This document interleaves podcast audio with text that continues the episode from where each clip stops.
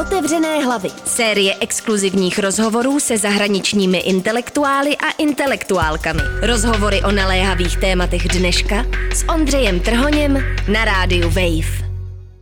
Těžko vyslovit spojení současné umění, aniž by za rohem nečekal švýcarský kurátor Hans Ulrich Obrist.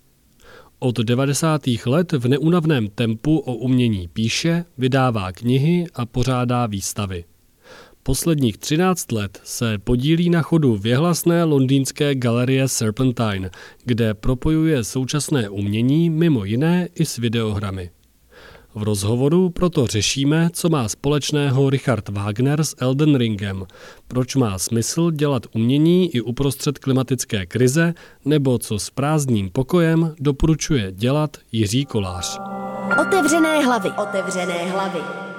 That's okay. And yeah, unless there's something else you'd like to know or No, it's good. We can start. I'm happy uh, we can do this conversation. And you are Pokud by vás nezajímalo něco dalšího, můžeme začít. Víte, já byl v Praze několikrát. Poprvé v roce 1993, když jsem s Kasparem Koenigem pracoval na výstavě malby The Broken Mirror. A potom, protože jsem psal knihu rozhovoru s umělci The Czech Files. Setkal jsem se tehdy s Jiřím Kolářem, s Deňkem Síkorou, Milanem Grigarem, Jiřím Kovandou, Karlem Malichem a dalšími. Bylo to úžasné. Strávili jsme v Praze několik dní a navštívili jsme všechny tyhle legendární umělce, kteří už bohužel nejsou mezi námi. Kniha pojednávala o myšlence druhé, nové avantgardy 60. let. S Prahou mě pojí ještě jiná věc. Původně jsem studoval ekonomii a ekologii, protože už jako dospívajícího mě zajímala environmentální krize a otázka, jak ji řešit prostřednictvím ekonomických opatření. Studoval jsem ve Švýcarsku, ve Saint Galenu, ale chodil jsem na několik kurzů o Tyšika. Měl jsem českého profesora. Um, also followed some causes by Otta Schick, you know. Lze v postsovětském východoevropském umění vysledovat nějakou zajímavou tendenci. I mean, I work a lot with emerging artists and younger artists and it's about, you know, enabling them and, and Hodně pracuji s umělci a umělkyněmi, kteří se teprve prosazují. Jsou to mladší lidé a mám za to, že je důležité pro ně tvořit prostor. Stejně důležité ale je nezapomenout se obracet k minulosti. Žijeme v době informací, ale zároveň nás trápí silná amnézie. Za součást mé práce kurátora považuji protestování proti zapomínání. Například v Serpentine děláme výstavy umělcům a umělkyním, kterým se nedostalo takové pozornosti, jakou si zaslouží. Naposledy třeba Barbaře Sheis Rybu nebo Kamale Ibrahim Ishak, skvělé malířce ze Sudánu. Nejvíc k tomu přispívám skrze svůj interview project. Během něho jsem nahrával rozhovory s řadou zásadních umělců a umělkyň. Dokud ještě byli naživu, zaznamenal jsem jejich příběhy a odkaz. Nicméně, co se týká Prahy, Bratislavy a dalších míst, jako je Varšava, tak v nich jde najít spoustu novátorských tvůrců, zejména co se týče neoavantgardy 60. let. Mají přitom přímé spojení k historické a celoevropské avantgardě. Třeba v případě polského umělce Edvarda Krasinského nebo autorů zapojených do skupiny Cobra. Praha byla díky Karlu Malichovi podobně zajímavá, protože Malich byl propojený s konstruktivismem a avantgardou z 20. let. Prvního českého umělce jsem potkal v 17 nebo v 18, když jsem se vydal do Paříže navštívit umělecké ateliéry. Byl jim Jiří Kolář. Bylo to naprosto nezapomenutelné. A Kolář se nakonec zapojil i do mého Do It projektu. Můžete Do It přiblížit? In the 90s, um, I started this project. I don't know if you have the book here called Do It, where we ask artists to write instructions, you know, DIY instructions. And it's... Začalo to v 90. letech, kdy jsem přemýšlel, jak by v době globalizace šla udělat výstava, jež by byla úplně udržitelná. Jak se vyhnout přepravě děl, letecké dopravě a tak dál. S umělci Lavierem a Boltanským jsme vymysleli, že by vystavující napsali recepty, instrukce, manuály a výstava by se pak vždycky složila až v místě konání. Vznikla by lokálně. A pokud by si nikdo díla po jejím skončení nenechal, mohla by se recyklovat a upcyklovat. Zatím Do It proběhlo ve 169 městech a letos vlastně slavíme 30. výročí. Nějaká výstava Do It probíhá někde na světě určitě i právě teď. A pokaždé, když novou plánujeme, podílejí se na ní místní umělci a umělkyně takže je zároveň lokální i globální. Jiří Kolář byl jeden z prvních umělců, kteří se na Do It podíleli. Přišel s nápadem na DIY muzeum, které můžete vytvořit ve svém domě. Zkusím najít instrukce. Archiv Do It dnes najdete na uměleckém webu eFlux. Hodně nových výstav vzniklo během lockdownu a před deseti lety jsme vydali taky knihu. Of and there was a book and all of that. Je zajímavé, že jste takovou věc dělal dřív, než se témata, jako je postkolonialismus a návrat k lokálním kontextům, stala v uměleckém světě tak populární. Yeah, yeah, absolutely. And it's also, I mean, the project has a lot to do with, um, um, with uh, Duet má hodně co dočinění s globalizací v tom smyslu, jak začala být kriticky chápána v 80. letech. Tehdy začalo být důležité dělat výstavy, které by odporovaly homogenizačním silám. Bylo totiž zřejmé, že prostřednictvím globalizace mizí jazyky, kulturní fenomény, celé živočišné druhy. Ale samozřejmě s tím vzniklo riziko, že tahle antiglobalizační reakce povede k novým lokalismům, novým nacionalismům a vyústí v pokles tolerance. Vždyť v Londýně někoho před dvěma, třemi lety napadli jenom proto, že mluvil mandarínsky. Pár měsíců potom za španělštinu. Spisovatel a filozof Edouard Glisson vždycky říkal, že musíme odporovat jak homogenizující globalizaci, tak novým druhům lokalismu a národovectví. Glisson přišel s myšlenkou tzv. mondialité. Ta označuje jakousi rozmanitost, jež si je vždy vědomá místního kontextu, ale obohacuje s ním globální dialog. Do It je přímým použitím Glissonova myšlení v kontextu výstavnictví.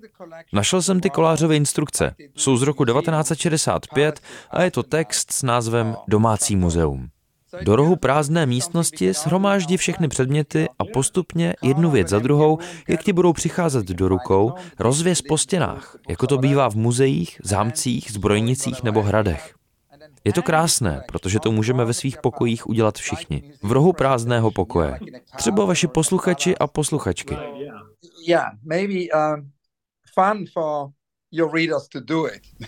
a pak nám mohou poslat dokumentace.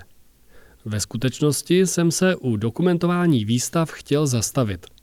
Zajímalo by mě totiž, jak ho proměnil internet a vůbec přítomnost umělců a jejich děl na sociálních médiích.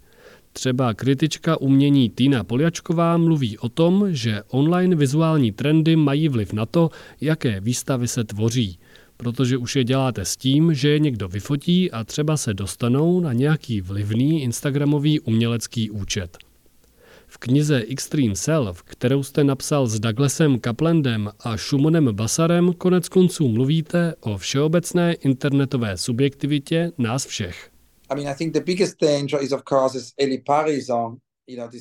Největším nebezpečím pochopitelně je, že nás sociální média uzamknou do nějaké filtrační bubliny. Víte, já jsem v uměleckém kontextu vždy věřil v představu flanéra, který bez jasného plánu bloumá městem a tím ho vnímá jinak, než jsme běžně zvyklí ale filtrační bubliny takový druh flanerského objevování zapovídá. Vrací nám jenom to, co si myslí, že nás bude zajímat. Myslím, že spousta umělců se snaží tuhle bublinu protrhnout, přestože sami technologie používají. V 90. letech jsem se setkal se skvělým brazilsko-českým filozofem médií Vilémem Flusserem, který hodně psal o nových médiích a fotografii. Potkali jsme se na začátku digitálního věku. Tim Berners-Lee vymyslel web na nejvýš pár let předtím. A Flusser mi řekl, že umění dovede všechny tyhle technické nástroje okolo nás využívat způsoby, které jsou oproti záměrům svých vynálezců, proti instrukcím v manuálech. Odkazuje to na situacionistickou tradici de tournementu, že použijete návod stylem, který nemáte. A umění tohle dělá velmi často. Flusser říkal, že byste nikdy potenciál umění neměli podceňovat. Takže ta otázka je, jak se mimo tuhle filtrační bublinu dostat. jak znovu vytvořit pospolitost, jak použít technologii způsobem, který dopomůže k tomu, aby naše společná budoucnost byla lepší. Jak to udělat, aby místo odloučení a podezíravosti vedla k lásce. A podle Flusera můžeme technologie používat podvratně. To se já snažím dělat s Instagramem. Umberto Eco mi jednou řekl, že bychom měli udělat něco pro to, abychom zachránili ručně psané písmo. Jenom několik týdnů potom jsem si poprvé Instagram stáhnul. Vyfotil kamarádčinu báseň v zápisníku a řekl si, páni, tohle můžu k oslavě ručního psaní použít. A dnes mám skoro 400 tisíc sledujících. Přitom to jde proti tomu, k čemu jeho tvůrci Instagram zamýšleli, tedy ke sdílení obrázků. A vytvořilo se kolem toho skoro jakési hnutí, které jde za rámec uměleckého světa. Lidi, co je zajímá kaligrafie, psaní, čmárání si. Co se ale technologií obecně týče, jsem vlastně celkem pozitivní. Aspoň hodinu každý den strávím na Instagramu tím, že se probírám uměleckými díly, videoklipy umělců a umělkyň. Musíme si ale být vědomi, že je to jen další výzkumný nástroj. Nenahrazuje výstavy, osobní návštěvy ateliérů, uměleckých škol nebo bienále.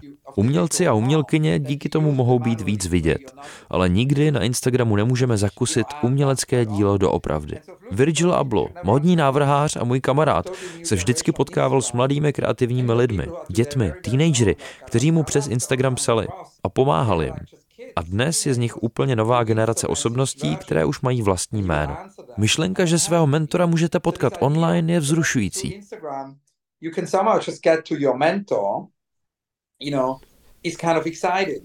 Jako jste to udělali vy v 17, i když vy jste jel vlakem.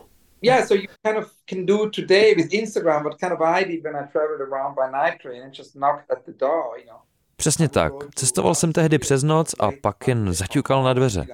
Čekal jsem před ateliéry umělců, až se vrátí domů, nebo jim psal dopisy. Dnes mladá generace dělá to též, jenom mnohem přímněji.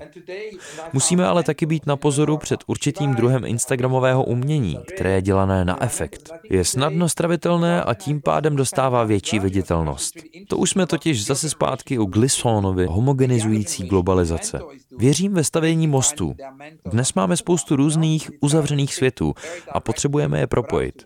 Myslím, že úkolem kurátora je tyhle různé obory dostat do vzájemného kontaktu.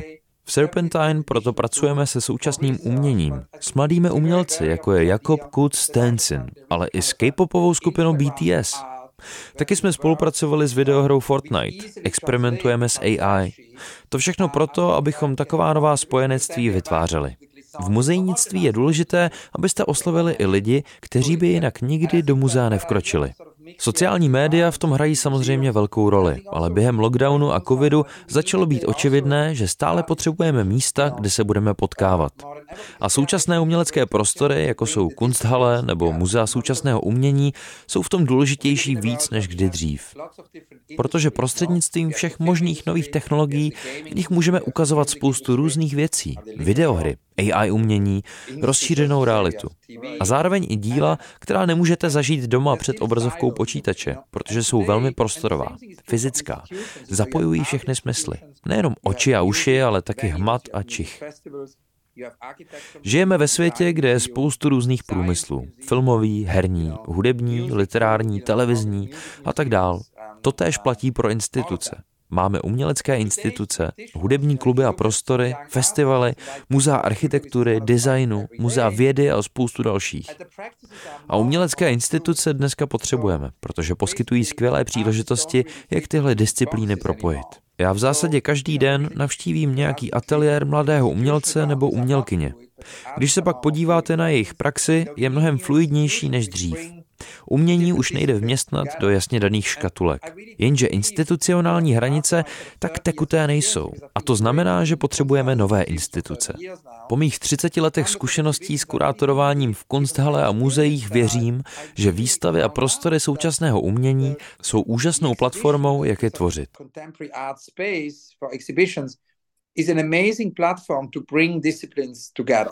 Nemáte nějaký příklad? V roce 2003 jsme s Rikritem Tiravanikou a Liamem Gillikem udělali laboratorní výstavu nazvanou Utopia Station, která proběhla během Benátského bienále. Sezvali jsme na ní řadu lidí z různých praxí. Byli tam básníci, umělci nebo architekti. Jejím cílem bylo zmapovat, co by mohla znamenat v 21. století utopie. Naším zájmem přitom nebyla statická utopie ve stylu Tomase Můra, ale spíš chvějící se utopie, jak říkával Eduard Glisson. Mezi jinými jsme pozvali i Agnès Vahdu, matku francouzské nové vlny, protože ve svých snímcích tahle témata řešila také. Šel jsem k ní domů a ona byla hrozně nadšená. Vystavovat na uměleckém benátském bienále byl její sen, ale vždycky ji zvali na to filmové. Pro naši výstavu vytvořila skvělou instalaci s bramborami.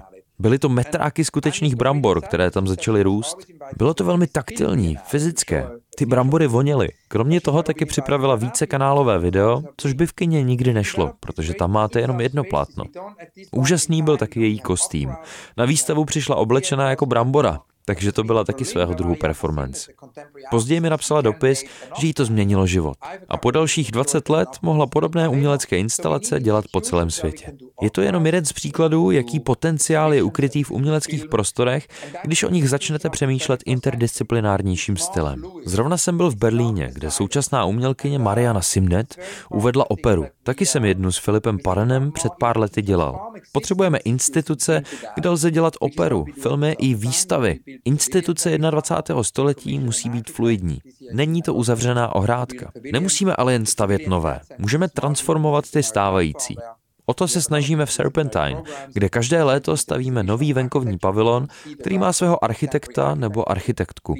Přistupujeme k němu jako k malé interdisciplinární platformě, kde probíhá hodně různého programu. Výstavy současné architektury, modní přehlídky. Nedávno tam jednu měla Roxanda Ilinčič. Děláme také festivaly vědění, kdy řešíme nějaké téma se spoustou řečníků z celého světa. Uspořádali jsme jeden o budoucnosti práce, paměti, experimentování, vymírání, klimatické krizi. Snažíme se jít proti strachu z propíjení různých znalostních oborů. Um, on um, there was a marathon on extinction, you know, which addressed the environmental crisis, and all of these are kind of on the Serpentine website. So, so, so that has all to do with that idea of going beyond the fear of pooling knowledge. To mě přivádí k faktu, že v Serpentine taky děláte videohry. Třeba nedávno jste spolu s umělcem Gabrielem Masanem vytvořili přímo u vás videoherní dílo Third World The Bottom Dimension, třetí svět, nejspodnější dimenze. Yeah, absolutely. So video games has been my main research over the last four years. Um, I mean, I, as a kid, you know, Videohry představují můj hlavní výzkumný zájem poslední čtyři roky. Nikdy jsem s nimi vlastně nevyrůstal a pak jsem si uvědomil, že videohry skutečně světu začínají vládnout. Vždyť jen minulý rok je hráli 3 miliardy lidí. To je víc než třetina světové populace. Videohry jsou tím pádem větší než filmový a hudební průmysl dohromady. Takže jsem se o ně začal víc zajímat a taky je víc hrát, včetně těch novějších. Třeba jsem hodně hrál Elden Ring. Strávil jsem s tím 30 nebo 40 hodin. Fascinovaly mě třeba texty, které pro hru napsal George R. R. Martin, autor hry o trůny. A postupně mi došlo, že videohry můžou být Gesamtkunstwerkem 21. století. Myšlenka totálního uměleckého díla mě vždycky fascinovala. Přitom nenutně ve smyslu, jak to chápal autor termínu Richard Wagner, který toužil vytvořit dílo, které naprosto přemůže a pokoří diváka. Právě kvůli tomuhle pojetí je Gesamtkunstwerk mimochodem tak kontroverzní koncept. Já ho ale chci chápat přesně opačně. Myslím, že je potřeba dát příjemcům uměleckých děl větší moc. Potřebujeme participativní Gesamtkunstwerky. Kurátorem jsem se částečně stal i díky práci Sergeje Djagileva. Přečetl jsem o něm spoustu knih a jako teenager jsem dokonce navštívil jeho hrob v Benátkách. Původně to byl kurátor malby, ale pak si uvědomil, že dokáže propojit všechny umělecké disciplíny skrze ruský balet. Ve svých představeních pak nechal Picasso nebo Gončarovovou udělat pozadí, Chanel vytvořila kostýmy, Stravinsky skladby. Jeho svěcení jara je neoddiskutovatelně úžasný Gesamtkunstwerk.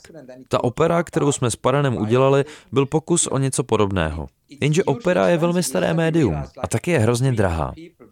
Postupně nám došlo, že na ní dělá třeba 300 lidí. To v kontextu současného umění není udržitelné. Proto jsem začal s videohrami, od kterých jsem si sliboval, že by mohly být novým Gesamtkunstwerkem. Začal jsem pozorovat, jak víc a víc umělců a umělkyň dělá vlastní videohry. Tvůrce, kteří s videohrami pracují, přitom najdete už v 70., 80. a 90. letech, i když zpravidla je spíš hackují nebo přímo vytvářejí. But also at that time it was quite easy to, to hack video games. Myslíte třeba Coryho Archangela? Ten ve svém slavném díle Super Mario Clouds přímo na úrovni hardwareu odstranil z původní cartridge hry Super Mario Bros. všechno, kromě oblohy a mraků. Yeah, so Cory Archangel, you know, but even before him, Jody, ano, třeba jako Cory, ale i lidé před ním, jako kolektiv Jody v 80. letech, nebo třeba Sturtevant a Peggy Aveš, kteří s pomocí videoher tvořili jiná, nová díla. Jejich přístup se opět podobá principu detournementu, tvorbě navzdory manuálu. A jak jsem průběžně navštěvoval ateliéry umělců, začalo být těžší a těžší hry hackovat, modifikovat. Místo toho se herní enginy, tedy nástroje pro tvorbu her samotných, staly přístupnější a dostupnější. Takže dnes umělci dělají vlastní hry, vlastní světy. Během lockdownu jsem přes Zoom navštívil spoustu umělců a umělkyň v jejich ateliérech. A když se nastřádalo takových 30, 40, co s hrami pracovali, řekl jsem si, že prostě musíme udělat výstavu. Jednou za pár let totiž cítím potřebu vytvořit výstavu, která bude syntetická, propojující. Jako když jsme v 90. letech pozvali urbanisty a umělce z Ázie do projektu Cities on the Move, aby společně navrhovali město.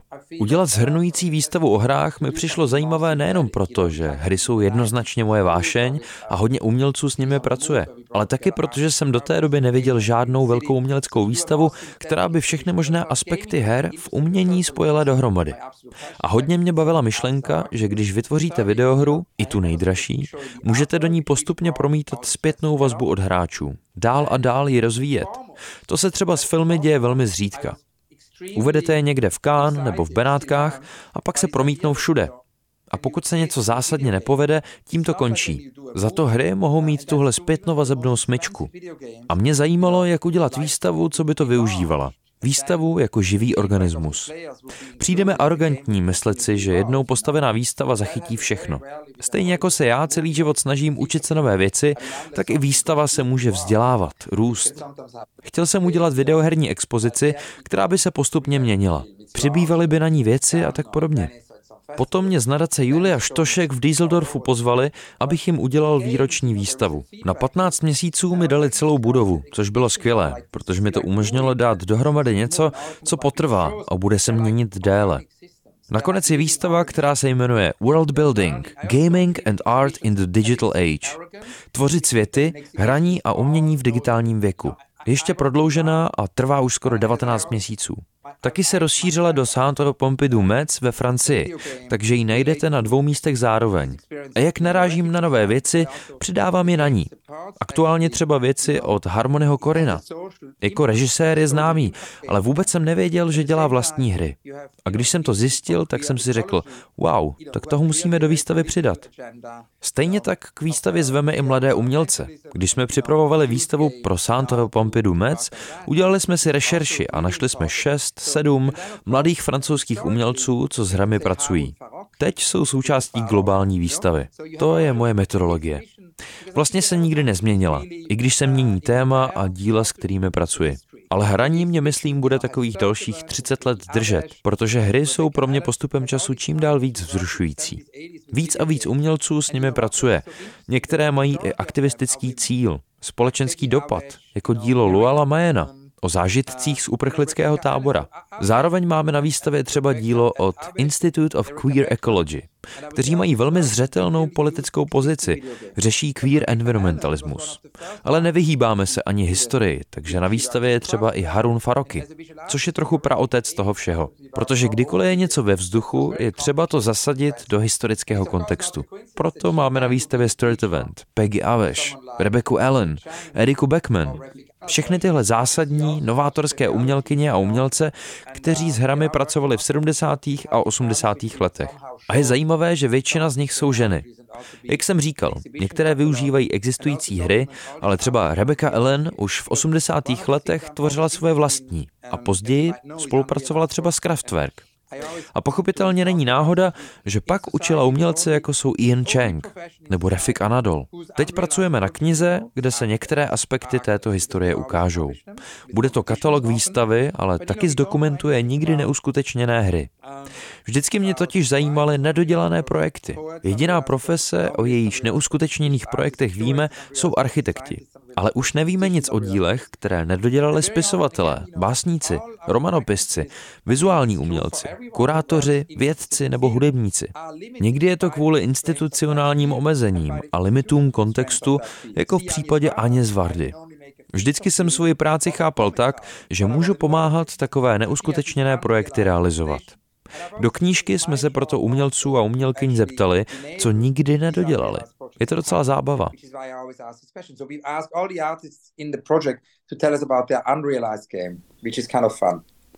Přijde mi zajímavé, že některé hry na výstavě, jako třeba právě Third World The Bottom Dimension, najdete jak v galerii, tak na herních platformách, třeba na Steamu. Takže někdo může doma hrát tuhle hru s velmi současnou uměleckou estetikou a ani neví, že právě prožívá umělecké dílo, které vzniklo díky Serpentine. No, of course, this is. I'm so glad you you, you mentioned that because that's Mám radost, že to zmiňujete, protože to mi přijde jako nejzásadnější. Tohle setkávání různých diváctev. A netýká se to jenom her, ale třeba i umění ve veřejném prostoru. Já jsem vyrostl nedaleko Curychu a jako dítě jsem vždycky chodil kolem sochy Maxe Billa. Je to mramorový objekt, velmi minimalistický, geometrický, ale zároveň ho lidé využívají. Cvičí na něm, dělají tam pikniky, během obědové pauzy k němu chodí z nedalekých kanceláří. To je situace, která spoustu umělců dnes zajímá. Moje partnerka Ku Jong-a je korejská umělkyně, která dělá takové fosforeskující skateparky, i když sama je považuje za sochy. A ano, v noci svítí. Jsou krásné v tom, jak září skrze tmu. Ale potom, skoro každý den, k ním přijdou skateboardisté a začnou na nich jezdit. Takže socha je zároveň skatepark. Tahle myšlenka, že věc může fungovat v mnoha různých kontextech, platí i ve hrách. Máte umělecké dílo, které si můžete zahrát jak na mobilu, tak zakusit ve velmi fyzické formě v muzejní instalaci.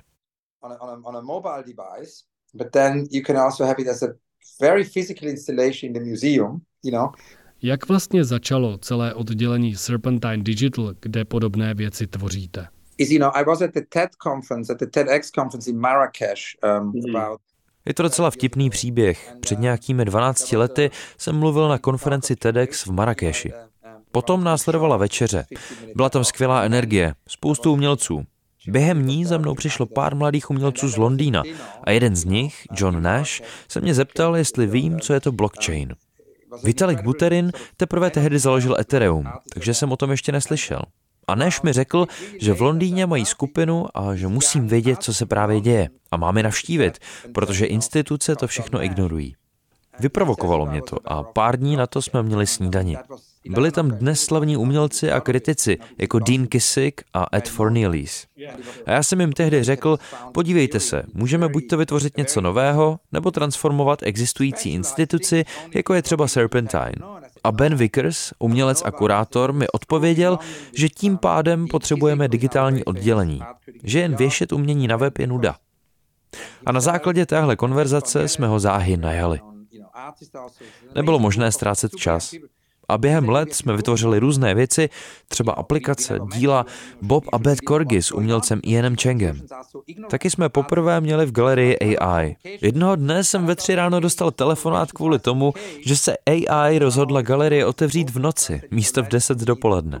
Serpentine Digital se postupně rozrůstalo. Dnes máme pět digitálních kurátorů. A protože pevně věřím, že důležitá je i infrastruktura, vydáváme zdarma dostupné reporty, malé knížky o budoucnosti umění a technologií, umění a metaverzu, decentralizovaných technologiích. Vést instituci není jen věc kurátorování, vystavování děl, ale také produkce reality. A třeba Third World, The Bottom Dimension taky vznikala plně in-house, u nás. A je to mimochodem další příklad Gesamtkunstwerku, protože Masan na ní spolupracoval se spoustou různých umělců, svítvarníky, programátory a tak dále.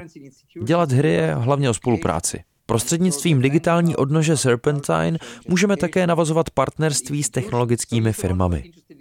Spolupracovali jsme s Googlem nebo blockchainovou firmou Tezos. Každý návštěvník výstavy Gabriela Masana, kde si hru můžete zahrát v galerijním kontextu, může získat zdarma vlastní Tezos NFT token, jako záznam trasy, kterou hru prošel. Masan je vůbec zajímavý. Narodil se v roce 1996, takže je součástí úplně nové generace umělců, kteří propojují vyprávění s principy takzvaného world buildingu, tedy tvorbou soudržných fikčních světů. Má to i vztah k našemu ekologickému oddělení, protože se do toho hodně propíjí nerovnosti. Najdete to už v názvu Third World, třetí svět, což je pochopitelně velmi urážlivá klasifikace neindustrializovaných národů. A Massan to jako černošsko-brazilský umělec používá kriticky. Celá jeho hra je o křehkosti budoucnosti. A vztahuje se tak i k budoucnosti muzea jako takového. Pokud můžu hrát hru na svém mobilu, v autobuse nebo v metru, proč bych pak chodil do galerie? Proto musí muzeum nabídnout skutečně výjimečný zážitek. Takže v případě Third World umělci vytvořili velmi fyzickou instalaci, plnou soch, objektů, fotografií, ale taky v ní používají velmi imerzivní, pohlcující displej. Když hru hrajete, propadnete se do takových hrozně pohodlných křesel, které jsou sami o sobě sochařskými objekty. A jak hrajete, mohou vás sledovat ostatní návštěvníci na obrovském plátně ve vedlejší místnosti. Třeba když jsem byl včera v galerii, zrovna tam byl 8 letý kluk. Hrál 45 minut a postupně přicházelo víc a víc lidí, kteří ho sledovali. Když jsem odcházel, bylo jich tam okolo stovky. Koukat, jak někdo hraje, ať už to je Twitch nebo fotbal, je stále participativní činnost.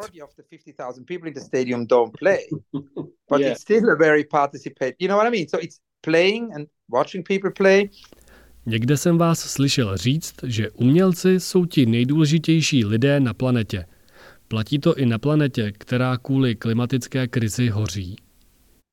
No, I mean that's a really you know important question, and of course, I mean the, the environmental work you know at the at the Serpentine is um, is is Kromě technologií je v základu toho, co v Serpentine děláme, životní prostředí.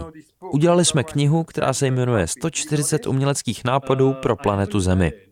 Je plná kreseb, myšlenkových experimentů, aktivistických instrukcí, receptů, zahradnických námětů, osobních spovědí.